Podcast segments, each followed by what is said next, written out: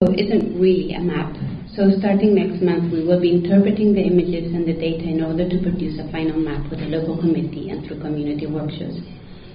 A few issues that I'd like to highlight of our work that touches on the themes of this workshop. Maps have long been an essential tool in support of colonial projects. They aid in the enforcement of property rights, they permit the organization of military operations. The same may be said about aerial photography. It is unsurprising, therefore, that refugee camps are often uneasy and uh, about the security implications of mapping. Who will be using this map you're making and to what end? Actually, Monica's presentation yesterday was also fascinating to hear regarding the case of Nahr al-Bared. This concern was definitely there in Burj Mali. A number of people were initially quite suspicious of the project. It was therefore essential that we were working under the supervision of the local committee. This helped to dispel any concerns. A major effort was mounted by key members of the local committee to inform the community, both by speaking to the various factions within the camp as well as to the Lebanese army. This took time. The actual mapping only took a few days, but the preparatory work took over a month and a half. My long term connection with the camp also helped allay concerns. So, one day, when I was out mapping with my two best mappers, Firas and Mustafa, a young man came up to me and eyed me suspiciously and asked if I was from the Mossad. Firas and Mustafa and the group that gathered around us cracked up and asked if he thought it very likely that someone from the Mossad would have been in the middle of the camp mapping with a balloon. Another time, our big red balloon apparently presented an irresistible target to a group of youths horsing around. They shot it down with a pellet gun. Taking security implications into consideration, the committee therefore decided that a future map will be in paper format and for the time being would not be available online. The committee is keen to have something that they can share with the community and visitors in opposition to the secrecy with which they feel others are handling maps of the camp. For the UN has in fact produced maps of Burj Shamali, but they're quite a difficult commodity to get your hands on. Without getting into the detail, I'm a former UN staff member, and I was quite surprised by this refusal to share the map with the community. The intent here is surely not malicious, and security is a legitimate concern, but such policies also perpetuate the notion of the camp as a dependent and passive beneficiary. It perpetuates their dispossession, depriving camp residents of control over the geospatial reality. But this is not just the UN. If you have a look into the A to Z of Beirut, you will note that the refugee camps in the city are left as grey blobs on the map, which also perpetuates the sense that they are unknowable and, in a sense, non existent places. In Mali, where the local community was trying to be more active in improving living conditions in the camp, the map turned into a symbol of their previous lack of tools capable of legitimizing their knowledge of and authority over their spatial environment. The map is seen as a means of representing their spatial competence creating a social discourse function that will allow them to communicate in specific situations and with a conventional sign system that outsiders understand. In Burj the low technology aspects of balloon mapping made it particularly appealing. While at first there was some disappointment at how low technology it all was, this also soon made our work with the community feel less threatening and more approachable. It also soon also required the involvement of the community, from the carpenter who constructed a case to protect the camera while it was aloof, with some help of the physics teacher who was instructing Firas and Mustafa on the best approaches, to the local seamstress and the local tire shop who helped patch the balloon after it was shot down. In addition, we were also invited to people's rooftops and homes constantly as people wanted to partake in the initiative. In addition, in this process, in this process, the community of Burj Shamali is taking an active role in the full data cycle, from question to data collection, and hopefully soon in the analysis of the results. This is therefore creating a sense of ownership of what would normally have been an exclusive and unengaged scientific process. Still, low technology citizen science is not easy, and at times it can be very labor intensive. At one point, it was suggested that we contact the Thai photographer who was now using drones to photograph weddings. Drones have now become very accessible and affordable, and they could easily do what we were using the balloons to do. But for a context like our project in Shamali, balloons are symbolically much less threatening. The string tying us to the balloon meant that we had to be present where we mapped. We had to walk all over, climb on people's roofs, and interact with passers-by who asked questions. The string attaching, us, attaching you to the balloon requires you to be present in the space that you're mapping. The visibility inherent in this kind of umbilical cord was a way of winning trust. The mapper is in the map. Indeed, if one looks closely at our finished product, you can see the mappers in the various locations. Balloon mapping is also more poetic. In Burj Shamali, it caught the imagination of many participants and bystanders. It became an event in the camp, and at times we were the ones being photographed, with our photos being posted on Facebook and attracting comments. To conclude, eh, to conclude, one of the most fun and enriching parts of the initiative to date has been the response of the community and the idea that creating a map does not require high technology. For the youth involved, bypassing the governmental and corporate control over geospatial information that shapes how we imagine urban space was particularly appealing conceptually. In addition, in a society where youth find it hard to contribute, my team was charged to be given a role in producing something useful for the community and to be given the space to confront difficulties, solve problems, and experiment. For the camp committee, especially its more senior members, enthusiasm sprang from changing the perception of the community and of themselves as helpless and ineffectual. It was vital to them that they saw themselves not as beneficiaries of an outside technology or the research being done, but as partners and co-creators of the understanding of the situation in the camp and the solutions to their problems. The ties that bind me with the camp, both physical and symbolic, have therefore been key. Thank you.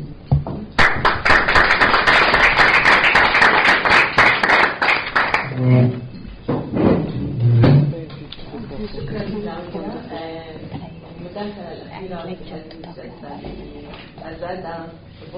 can I request to keep the lights off because I also have a kind of. Okay. Thank you. Sorry.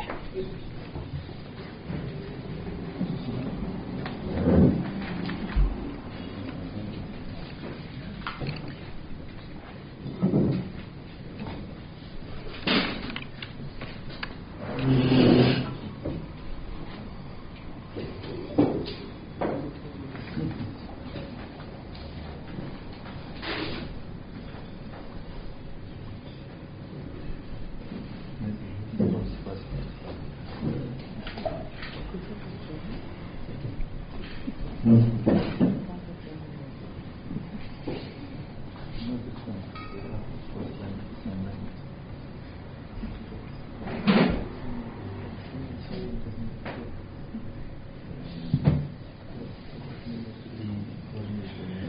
afternoon. Uh, I appreciate this opportunity to be able to present uh, a reflection on the ethnographic field research, which I conducted last year, uh, particularly in uh, the Nahr al-Bared Refugee Camp. This is part of the PhD program I'm doing. Uh, as it's going to be a very intense uh, presentation, I mainly share some reflections on the methodologies that I use, my research approach, and a few learnings. The principal aim of my research has been to address the widespread destruction or urbicide to which Nahr al-Bared was subjected to following the 2007 war, seeing reconstruction uh, through the lens of justice and to document the informal grassroots uh, justice strategies that the, the, community developed in the absence of any official formal reparation and uh, justice mechanism.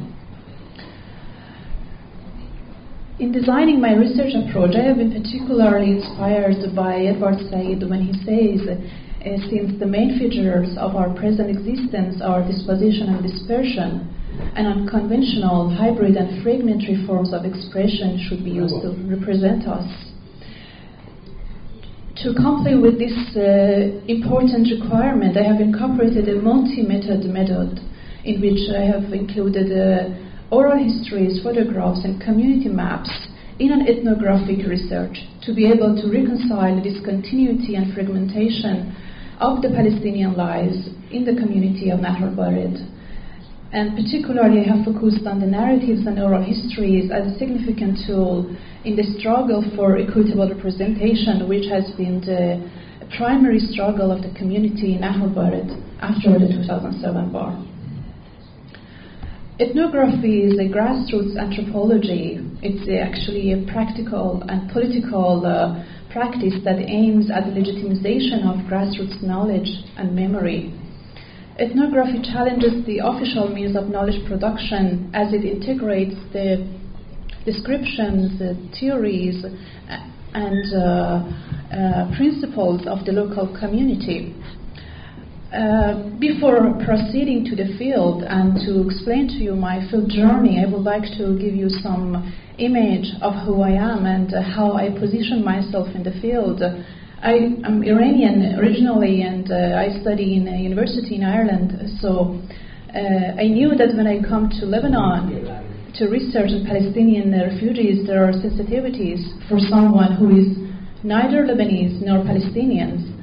And also, I knew that uh, to be able to research in this context, I need to know about the history of Palestine and the Palestine struggle, as well as the history and the geography and politics of Lebanon. So, uh, that's even though it gave me an interesting dynamic to explore my positions, it also was quite challenging at time uh, on how I was positioning myself uh, thanks to Ismail, I was uh, connected to a uh, few friends and NGOs inside the camp, which brought me an opportunity to work as a volunteer.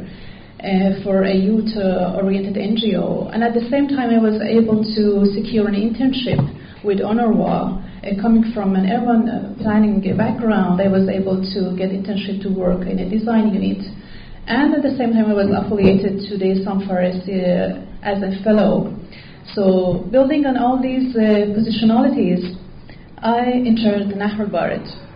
Once I entered, the first and most important uh, thing which you could imagine was the issue of access to the camp, which has become a military uh, environment. And uh, for me, it was important to see how I could uh, first enter the camp and cross the border.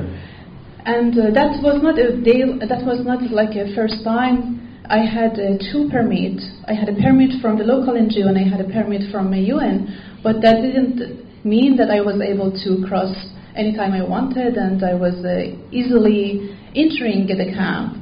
So the process of entering the camp for me became a daily ritual of accomplishment and stress, as I had to cross first the military officers and uh, to be questioned what I'm going to do that day and who I'm going to meet that day and uh, then I would cross the soldier who would ask me the same question and who would keep me wait for a few minutes to make sure that I have said the same things to the previous officer. So the first week was quite intense, and I was quite worried that my affiliation with the local NGO might cause some harm to the people and uh, whether what I'm doing is really uh, helpful and whether it's going to have some impact in future, which I cannot foresee at the moment.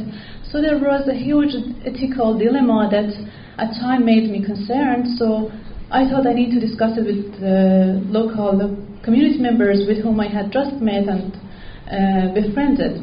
What I was uh, fascinated to see was that uh, the community took my concerns so responsibly, and they tried to assure me that everything will be fine. We are with you and nobody harms you. While my, my worry was that I am harming them. And uh, the way they embraced the whole uh, point and they tried to uh, tell me that, uh, like one, in one of the interviews, this, uh, one activist told me the fact that your presence is so much controlled reminds us of the fact that we are still living in a military zone, and for that we are determined to support you to complete this research. Prior to going to Nahr I had focused on my research as a personal endeavor, as something that uh, I'm doing for my own interest. But then I realized that what I took a personal endeavor is a serious undertaking for the community who sees their collaboration as a resistance. And this encouraged me to rethink of my research as a ground upon which we could share common understanding and struggle upon justice. And I can say that the challenging security in the al-Bared actually made me closer to the community because uh, they felt responsible, even though they were not, to protect me and uh, arrange my transport and try to convince the soldier that uh, I need to do some important work in the camp as a volunteer. So that all kind of changed my position from being an outsider who was not trusted to someone who is welcomed and protected.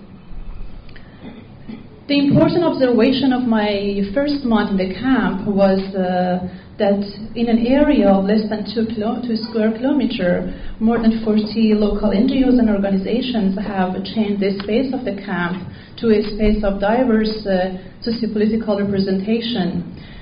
And uh, the continuous displacement has led to a new form of representation which challenges the stereotyped conventional images of refugees. And this has radically uh, impact on the integration of refugees into the research, on how we see refugees, that they are uh, sociopolitical actors. And the wealth of existing local experience in Nahr al-Bared and the knowledge, uh, it was very impressive and it uh, uh, brought me to the point that uh, a researcher can establish a collaborative platform to engage uh, local organizations and community activists. I will not go through my ethics uh, practice because it was a very long and uh, time-taking procedure and it needs a very detailed uh, discussion. But I just very briefly mentioned that because I was involving children, youth, the elderly, and middle-aged groups, so I had to go through a very lengthy procedure of ethic approval and uh, also coming to consult with the community. I had uh, prior discussion groups with different members uh, in order to be able to see the sensitivities of the research and to see what are the main points for the community to be included. Children as well as their parents uh, were uh, received consent form and uh, in case I use children's image there was another consent form for that as well.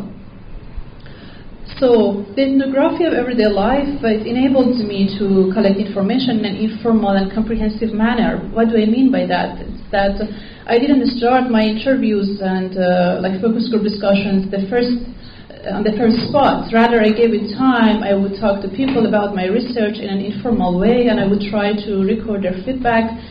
And there were times that I would interview a person like two times before I actually asked them to do an like a real interview with me because I thought this uh, giving time is very important for the community first to understand my research and then to be able to uh, comment on it as uh, people who are the owner of the knowledge and uh, that place.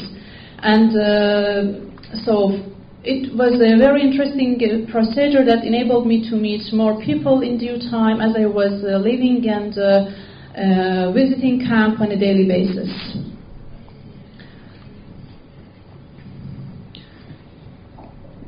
In an ethnographic immersion, what comes uh, very interesting is the position of the researcher and how you are in certain times insider and certain times outsider. What I found that uh, uh, it, was very empowering for me was how I felt that refugees are kind of repositioning me at times as an insider, while I believed myself I was an outsider.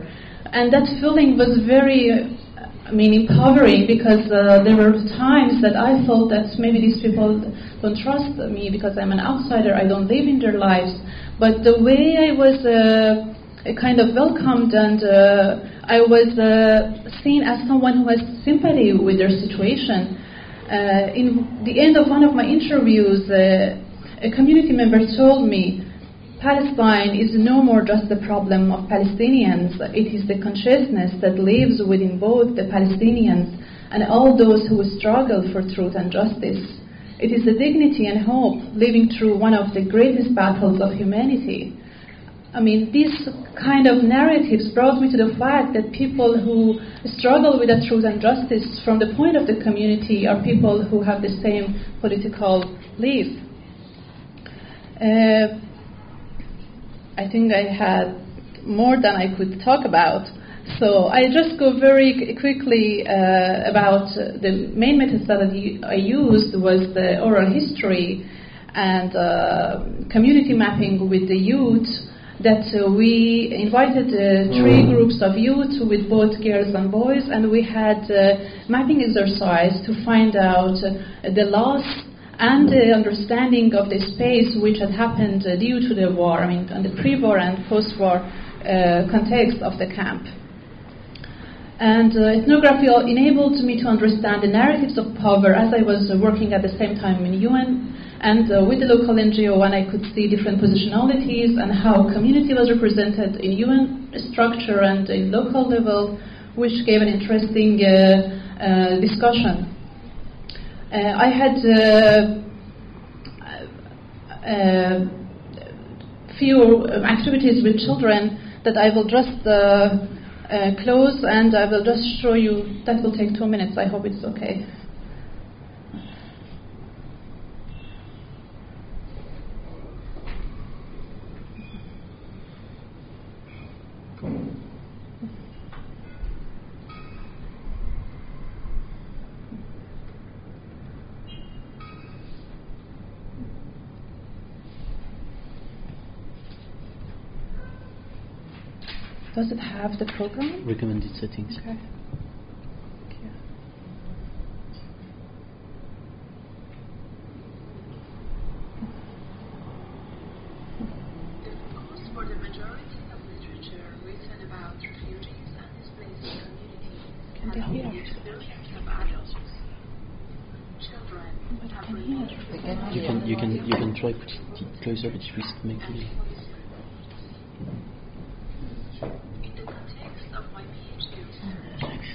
speaker.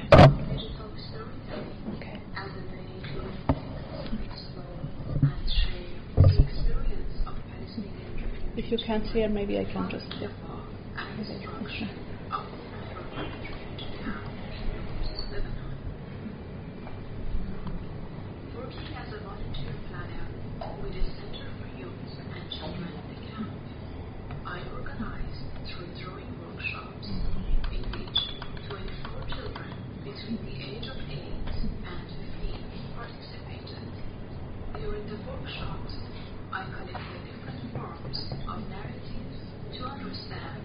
This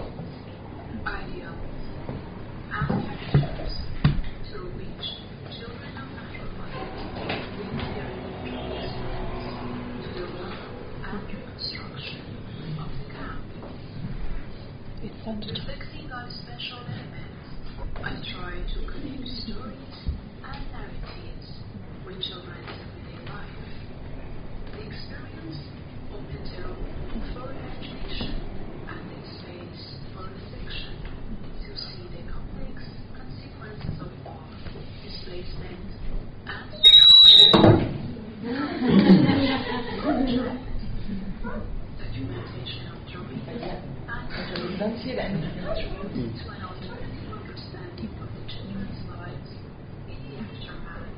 You